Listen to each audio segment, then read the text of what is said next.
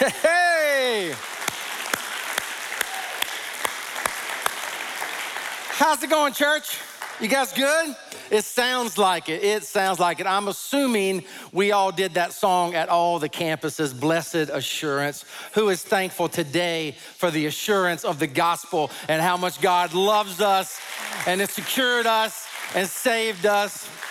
So glad you are here. Welcome to the Durham campus. Welcome to the Garner campus, Sanford campus, Hillsborough campus, Kenya campus, online campus. Come on. We are one church in many locations. Welcome to all of you folks. So, uh, we're in this series. If, if you're new today, um, my name is Benji. I'm one of the pastors here. We're in this series called Mindset. And uh, what we've been saying in this series, and it really is uh, true, is that your mind is a battlefield. Everybody say battlefield.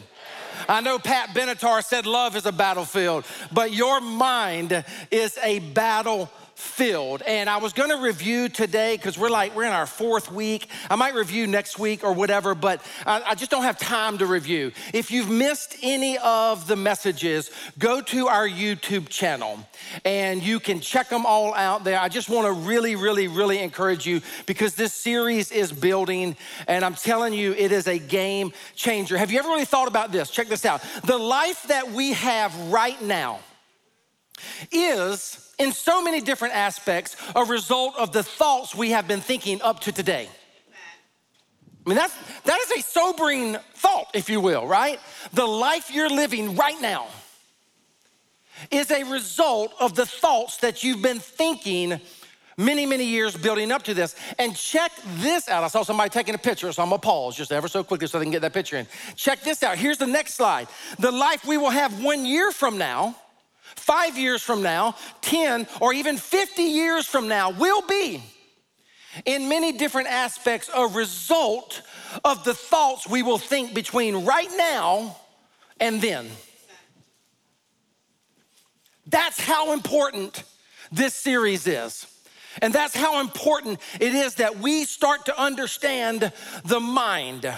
I will do this. I will do this by way of review. The very first week, I told you the resources that I'm using. I know some of you missed that. Let me go and throw those back up there because I think now some of you are so into this that maybe you're actually ready to read some on the side.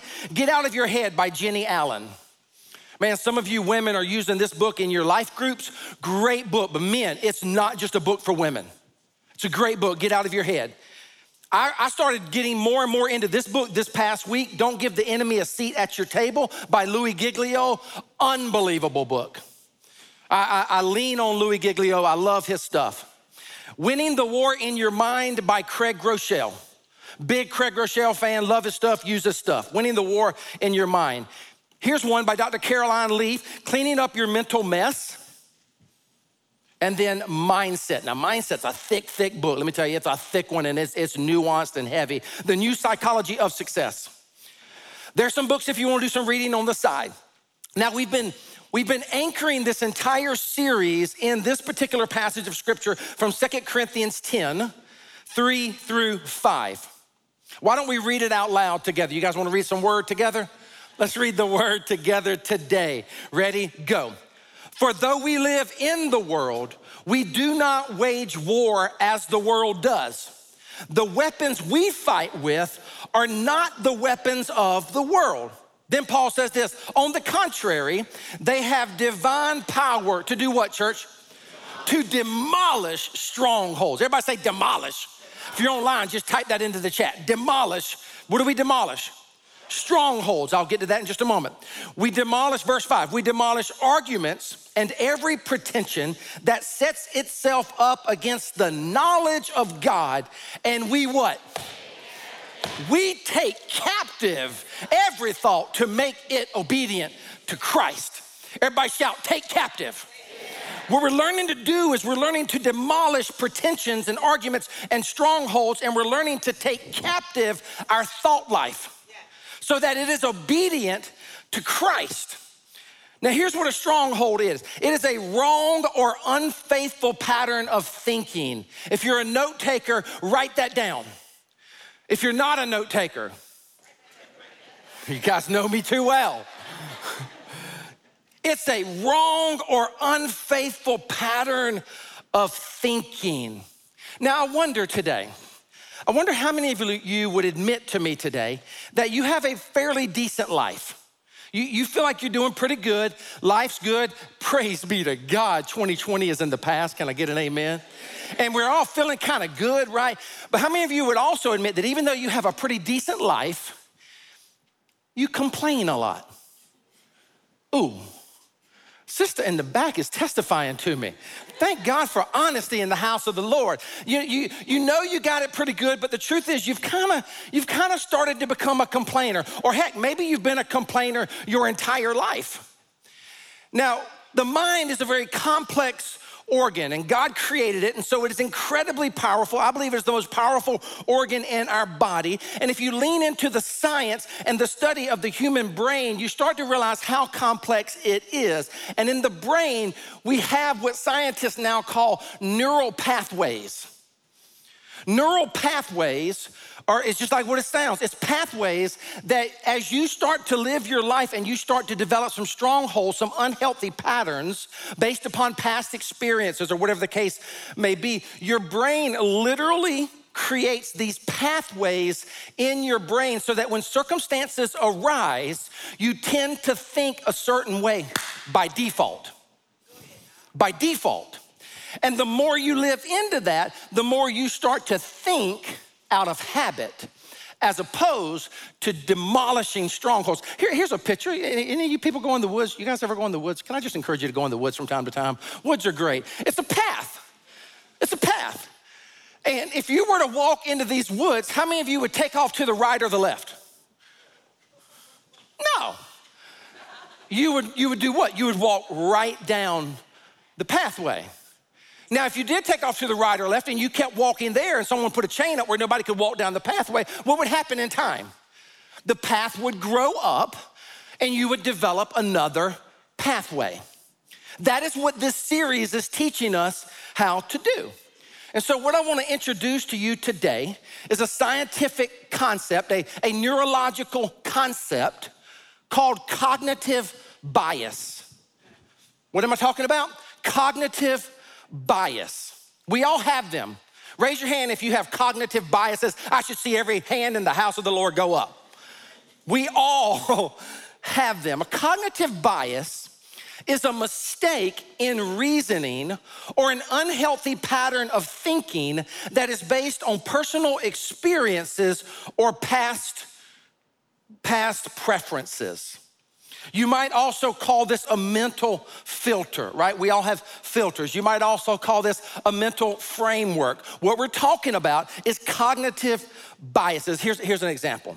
Maybe I'll give a few examples. You, you might have grown up, some of you, you might have grown up and you were around abusive men. Maybe, maybe your dad was an abusive man. Because of that experience, you developed a cognitive bias, and you, therefore, if you are not careful and you don't learn to create new neural pathways, you will then start to assume that all men are abusive, right? The worst case scenario in this is when someone has a bad experience with their father and then they start to get introduced to Christianity, and people then start referring to God as Heavenly Father. The cognitive bias that they live with is they have a hard time disassociating their theological understanding of God, separating it from their understanding of their earthly father. Another example, maybe you grew up, and this would be a lot of us, you grew up in a home where your parents were racist. And so, as a result, you saw patterns in them that cre- uh, treated people of different skin color poorly and sinfully.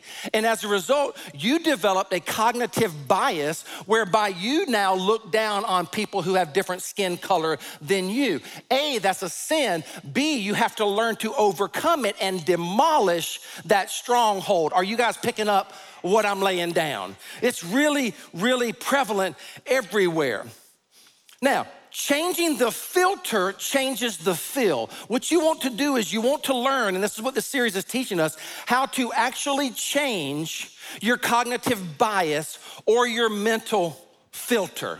How many of you, like when you post pictures on social media, you'll post, a, you'll, you'll take a picture, then you look at it before you get ready to post it, but you're like, that picture doesn't look that good. So what do you do, right? What do you do? You put a filter on that bad boy. I just want to say thanks be to God. I think more and more people are doing that less and less because we're actually coming to terms with the fact that, hey, none of us are perfect. All of our images aren't perfect. Everybody knows you're not perfect. We all have junk in our trunk, so quit trying to hide it. but if you change the filter, it changes the feel. It changes the feel. So, this cognitive bias might be also referred to as a default filter. A default filter. It's why two people can experience the very same thing and have completely different responses. I've seen this in ministry before. If you're a leader in the corporate world, you know this. You can walk in and have a meeting with one person and you can give them a constructive evaluation, performance review, and you can try to coach them and you can try to help them. Hey, here are some growth areas for you. Here are some blind spots for you. Here are some things you need to work on. And one person can just go, How dare you come at me with that? I've been here eight years. Do you know the value I bring to this organization? Who do you think you are? You can walk right down the hallway and give a very similar review or evaluation to another person, and their response, thank you so much for caring about me enough to pour into me and develop me. I am so thankful that I work for someone who cares and wants to help me grow as a leader. What's going on there? It's a mental cognitive bias or a default filter. Another example, it's why two people can come to the same exact church and they can bust up in there. And within 10 minutes of the worship celebration, they can be like, I don't like those people on stage.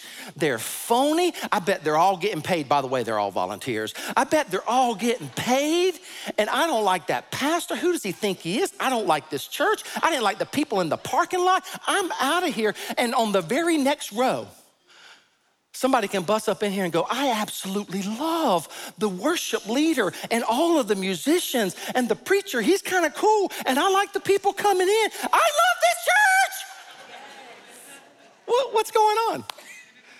It's cognitive bias manifesting itself in a default filter that we all have. We all have these. Biblical example. Read this story later. I'm not going to get into it much now, but Numbers 13 and 14. In Numbers 13 and 14, there's these two guys that uh, I named, we named our last two uh, kids over, Joshua and Caleb. And in Numbers 13 and 14, remember they send the spies into the land. And uh, they send 12 in. 10 come back and 10 come back and they look at their enemies as giants. And they're like, there's no way we can defeat these giants. And in fact, the land will swallow us up, which is a funny concept when you think about it.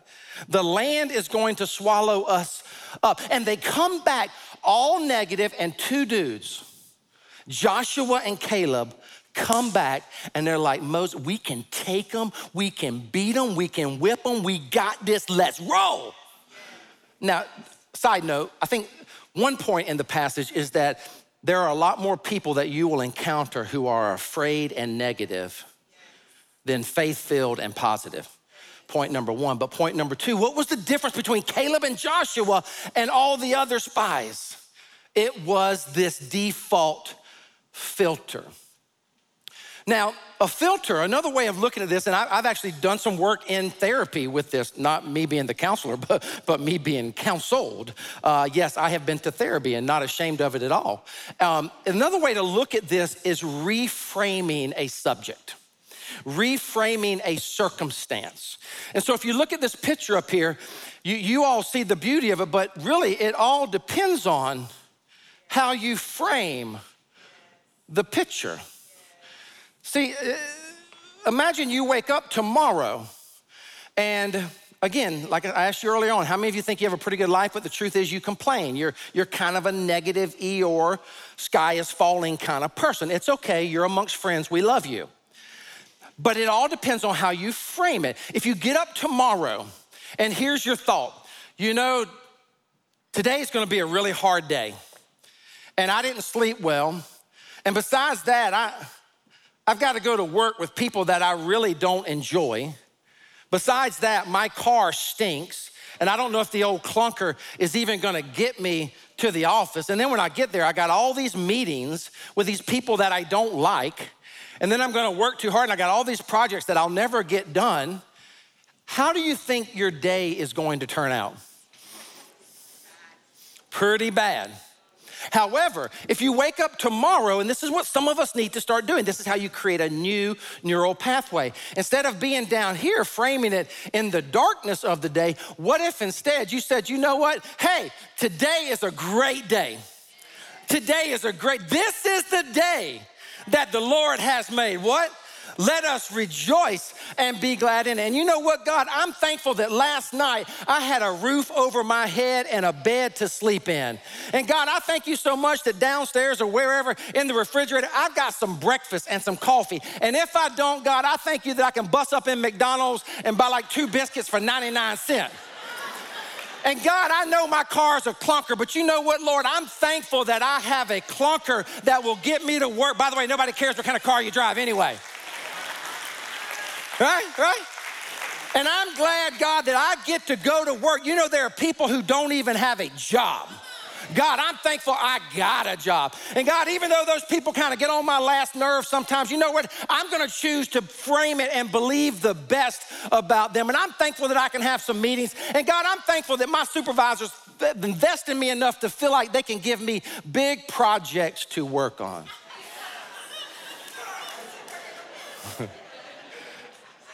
What's the difference? It's all about how you frame it. And that is what I want to spend the rest of my time talking to you about today. It is about reframing.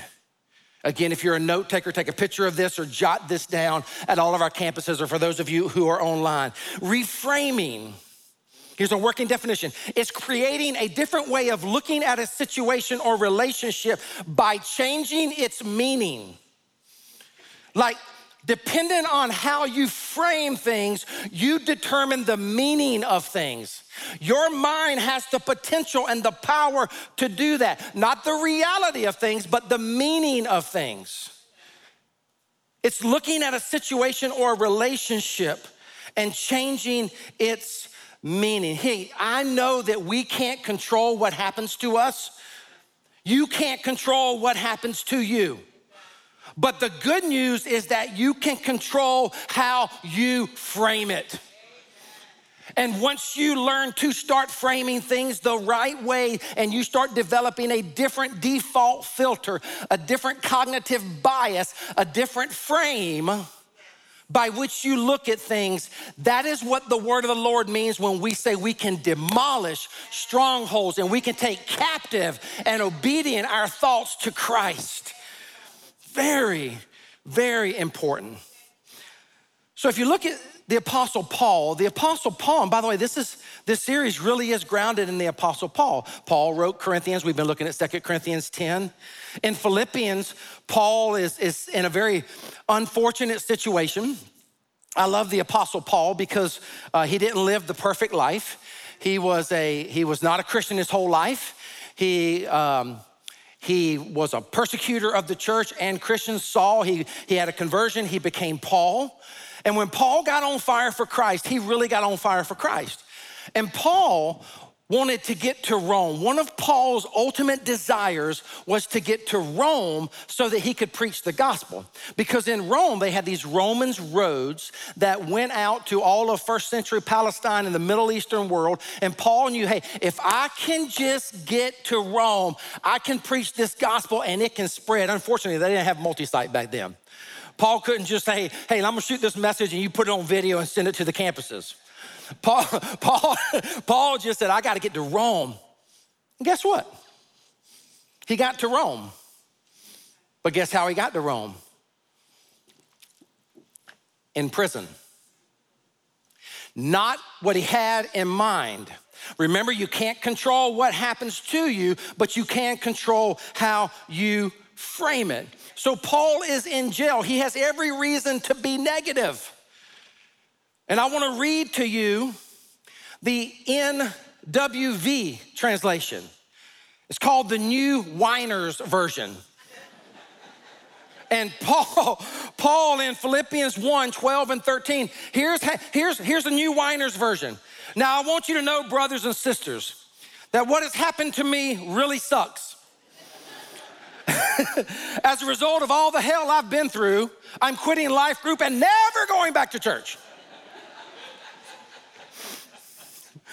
now, now, for those of you who are new to church, listen, there is no such thing. there is no such thing as the NWV, the New Whiners Version. I, I created that. Some of you are like, oh, I gotta find that's my favorite translation. Where's this church been my whole life? That's not in the Bible, okay? Instead of whining, and some of us are whiners. This is what the Bible really says. He said, Now, what I want you to know, brothers and sisters, is that what has happened to me has actually served, hello, to advance the gospel. See, New Whiners version lives on the lower story of life. When, when, I'm talking to you today about that, this is not even in my notes, but it's just coming to you right now. It's interesting that in this portrait, all of this is dark. This is the lower story of life. Some of you are living on the lower story. God doesn't want you to live the lower story, He wants you to come up to the upper story. And Paul says, I want you to know that, that what has happened to me has, has helped me advance the gospel. Go and throw that back up there. Look at what he says here. As a result, it has become clear that throughout the whole palace guard and to everyone else that I am what? A prisoner and life is miserable? No, I am what? In chains for Christ. Look at what he says here. Powerful, powerful teaching from the word of the Lord. It's all about how you frame it. And then you go down a little bit further, and in verse 14, he says this. Why don't we read this one out loud together, church? Ready, go. And because of my chains, most of the brothers and sisters have become confident in the Lord and dare all the more to proclaim the gospel without fear. What's he doing? He's framing or he's reframing his existence. Whereas he could see himself as the prisoner, guess what? About every six to eight hours, they would bring in another prison guard to watch over Paul. Paul's like, I'm not the prisoner. The guard's the prisoner, and he's gonna hear the gospel for eight hours straight, baby. Come on now. And he's preaching it, he's slinging it and bringing it. And then other people see his faith and his confidence, and the gospel starts spreading. You see what I mean when I say this? This is game changing kind of stuff for us. If we will lock in and let the word of the Lord transform our minds. So, in closing, let me just give you three, three points of application with regards to framing, or should I say, reframing a situation. Here's the first one reframe a situation, thank God for what did not happen. When was the last time you thanked God for something that did not happen? I know that takes some mental gymnastics. It, it, it, becomes evident to me usually when I get in a traffic jam. I was traveling uh, down 40 uh, this week, took, took Wesley his motorcycle. He's going to Fort Benning and rode in the mountains for a little bit. And, and then on the way back, I saw traffic jams. Now, let me just be confessional. I hate traffic jams. They, they actually can cause me to sin and say things I shouldn't say and think things I shouldn't think. I feel very alone in this moment. Is anybody else with me?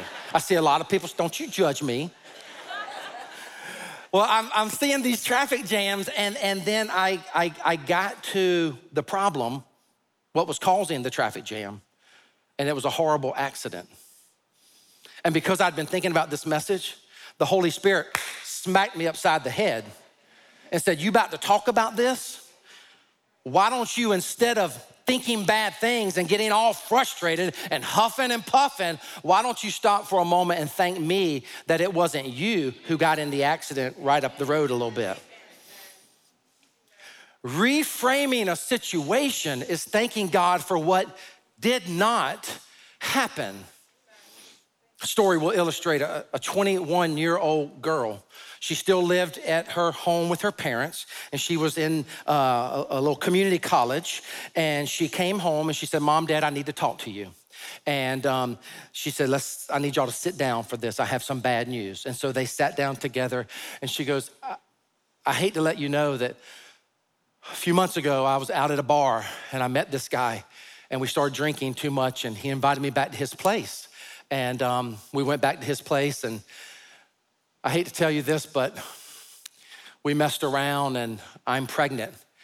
And um, he promises me that, that one day he might marry me, but he's got to get out of drug rehabilitation center. And once he gets out, he's going to try to get back in school or at least get a job and maybe have some money to marry me. But until then, I'm just going to move in with him. And she paused for just a moment. She goes, Now, none of that really happened, but I got a D on my chemistry exam. And I wanted to let you know that it could be a lot worse.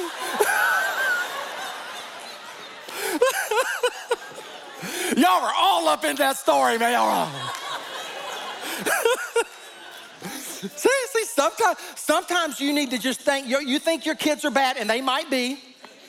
But have you ever stopped to thank God for what has not happened?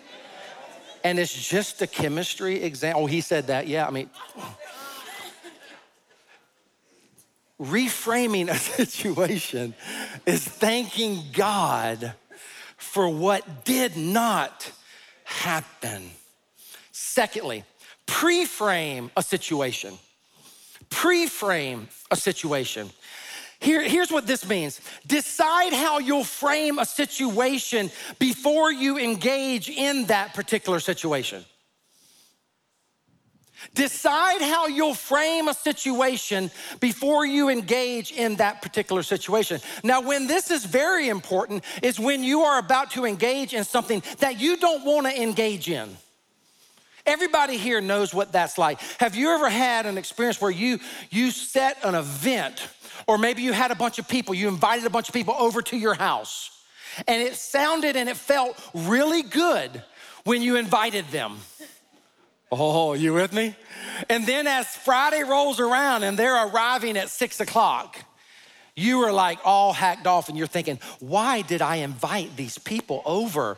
To my house and you're trying to get out of your thing. Maybe i can tell them i'm sick or, or you know whatever the case may be maybe i can order some food out and then put it on my plates and act like i cooked it. Don't you do that. Um, but so, so to actually understand this concept is that I am going to frame it before I actually get into it. Because you have two choices in that moment. You can go into that event or that meeting at work, or like I said, that dinner party, and you can just be Mr. or Miss Miserable, or you can pre frame the situation before you step into it and you can change your mind. You can create new neural pathways to say, you know what, I might not be filling up for this right now, but these are some good people. And here's what I'm gonna do, God, by the power of the Holy Spirit, I'm gonna ask that you infuse me with a positive attitude tonight, and I'm gonna step into this situation, and I'm gonna realize that these people love me, and I'm gonna love them, and I'm gonna thank you that we have a place to have a dinner party, and we have food on the plate, and I'm just gonna trust God that even though I'm not really feeling it in this moment, you're gonna speak to me tonight, and you're gonna bless me, and through me, you're gonna bless them. Instead of, again, going into the evening and having a miserable, miserable experience. Last thing, and we'll wrap this bad boy up. Post frame a situation. Post frame a situation. So, the first thing that we're going to do is we're going to reframe a situation. We're going to thank God for what did not happen. The second thing we're going to do is we're going to pre frame a situation. When we're going into a situation and we don't want to go there, we think it's going to be bad, we're going to get our mind right. We're going to take it obedient to Christ and we're going to step into it as positive, Holy Spirit infused believers who bring energy into the room. And the third thing that we're going to do is we're going to post frame a situation. We're going to look for God's goodness during and after a situation. We're going to what? Look for God's goodness during and after a situation. Because I have news for you there's goodness in every situation. That's a big, bold statement, but I have come to believe that is true. There is goodness in every situation. Even if the act is horrific and sinful and demonic, as a Christian child of the Most High God, if you look into a situation long enough and if you live within the midst of it, you can find goodness. I think of the difference between a vulture. Y'all know, y'all, y'all, y'all, y'all see vultures? Nasty, nasty, ugly vultures, man. And here's what they do they, they go and they, they, they live out their entire day looking for dead stuff, nasty stuff, decaying stuff. And guess what?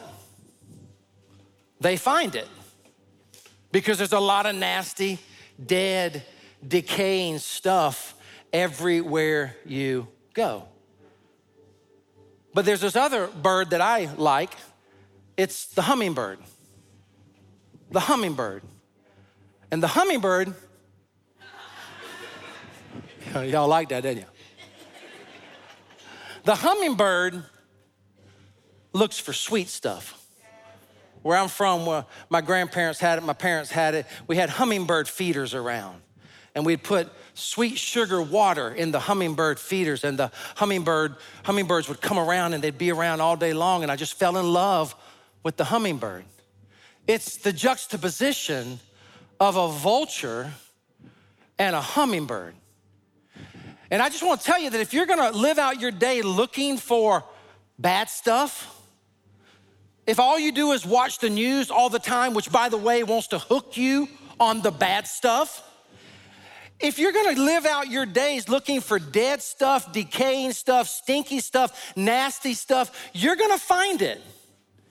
By the way, in our victim culture, where everybody wants to be a victim, if you wake up and every day you're looking to be offended, like that's your ambition, even if it's even if even if it's in your subconscious psyche that you're you live every day by being a victim and you want to be offended. If you get up and you look for that every day, I promise you, you will find it.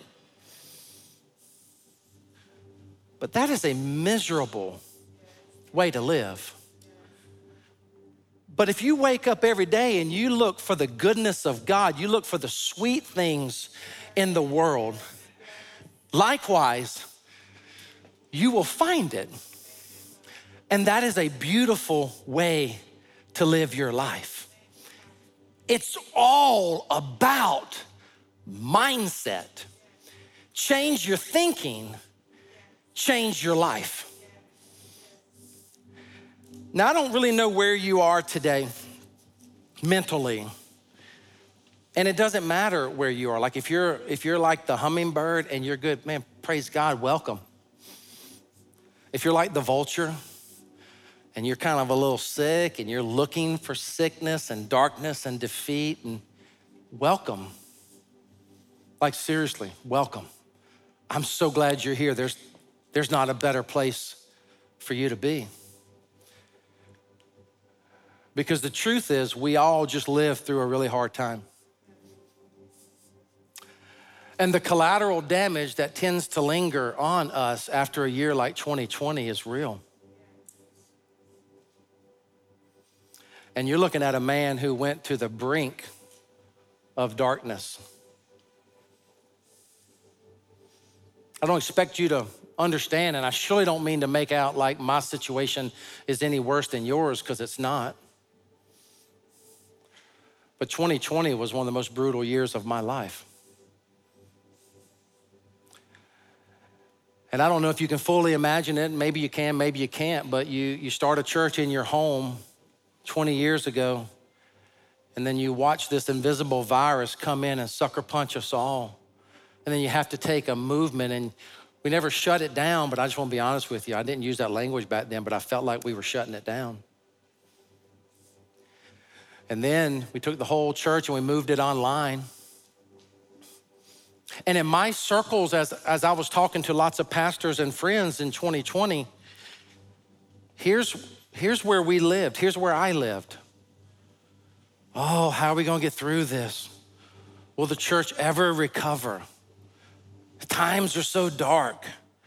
What is Satan up to? I feel like he has a stronghold on the church. And, and it was just dark. And then on top of that, when, when we, we were very prudent and careful, then we decided to open up the church. November 1, remember? We back. Remember that? We back.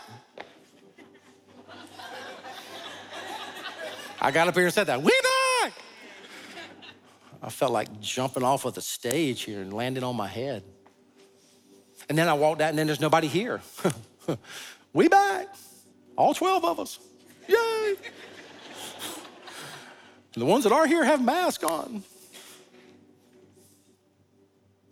And, and, so then start taking hits for those who accused us of going back too early. It was November.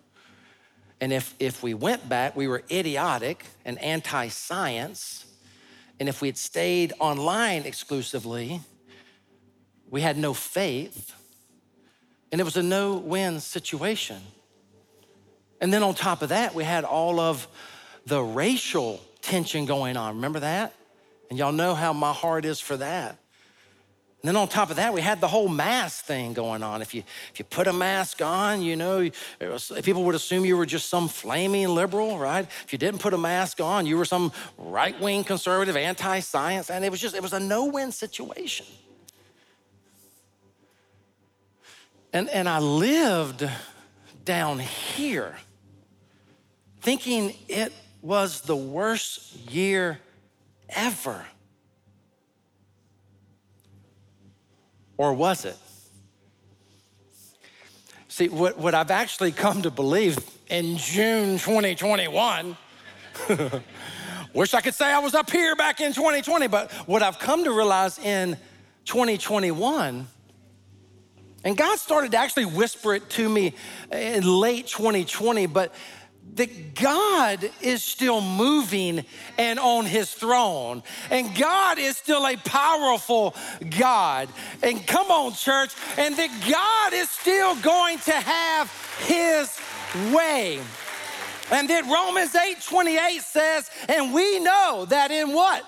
all things God works for the good of those who love him, who have been called according to his purposes. And I started to kind of try to make my way up into the upper story and realize that I don't look at circumstances and judge the goodness of God. I put it like this in my notes. We don't interpret the goodness of God through our circumstances, but we interpret our circumstances through the goodness of God. And God has been moving throughout COVID. People have come to faith in Christ. People are getting baptized. God was doing what God wanted to do. Again, don't mishear me. I said this a lot in 2020. Don't blame COVID on God. But oh my Lord, God was redeeming it. And might I say, God was pruning his church. You see, the beautiful thing about what's happening now is that everybody who is here wants to be here. You're fired up about being here. And if you're still online, we'd love to have you come join us because God is doing a great work in His church. It's all about mindset. Change your thinking, change your life. Let's pray together. Father, we love you today. And we ask that you, by the power of your Holy Spirit, would help us to reframe some things going on in our lives right now. God, we ask you to renew our mind, any area. Hey, if you're here right now and you need God to help you reframe some things, and that's probably about every single person here, would you do something bold at all of our campuses? Would you just raise your hand if you feel like you need God to help you reframe some thinking? Yeah, hand, that's what I thought. You can drop them down. God, help us to see you in the midst of our situation. Father, at all of our campuses right now, for everybody who just raised their hand, just say, God, help me. God, help me in my thinking. Help me reframe to see your goodness. Father, I thank you that you're working. And even as people are watching online, Father, you're drawing them to your church. You're renewing our minds with truth. You're teaching us how to think differently, and you're changing our lives in the process. Father, thank you for this series. And we ask that you would just move mightily in our day and in this week, God, that we would start applying what we're hearing. That we would demolish the strongholds that have been destroying us for too long. We would demolish the critical negative spirits that have permeated our minds all of these years, and we would put on the mind of Christ and we would take captive those negative thoughts. And we would ask, oh God, that you would transform us. Romans 12, 1 and 2, that you would transform and renew our minds. Father, I pray for the person who is here and they're still in the dark spots. I'm so glad they're here. And I know I'm praying right now and our eyes are closed, but I just want to say this to you. I want to speak this to you. You're going to be okay. You're going to be okay.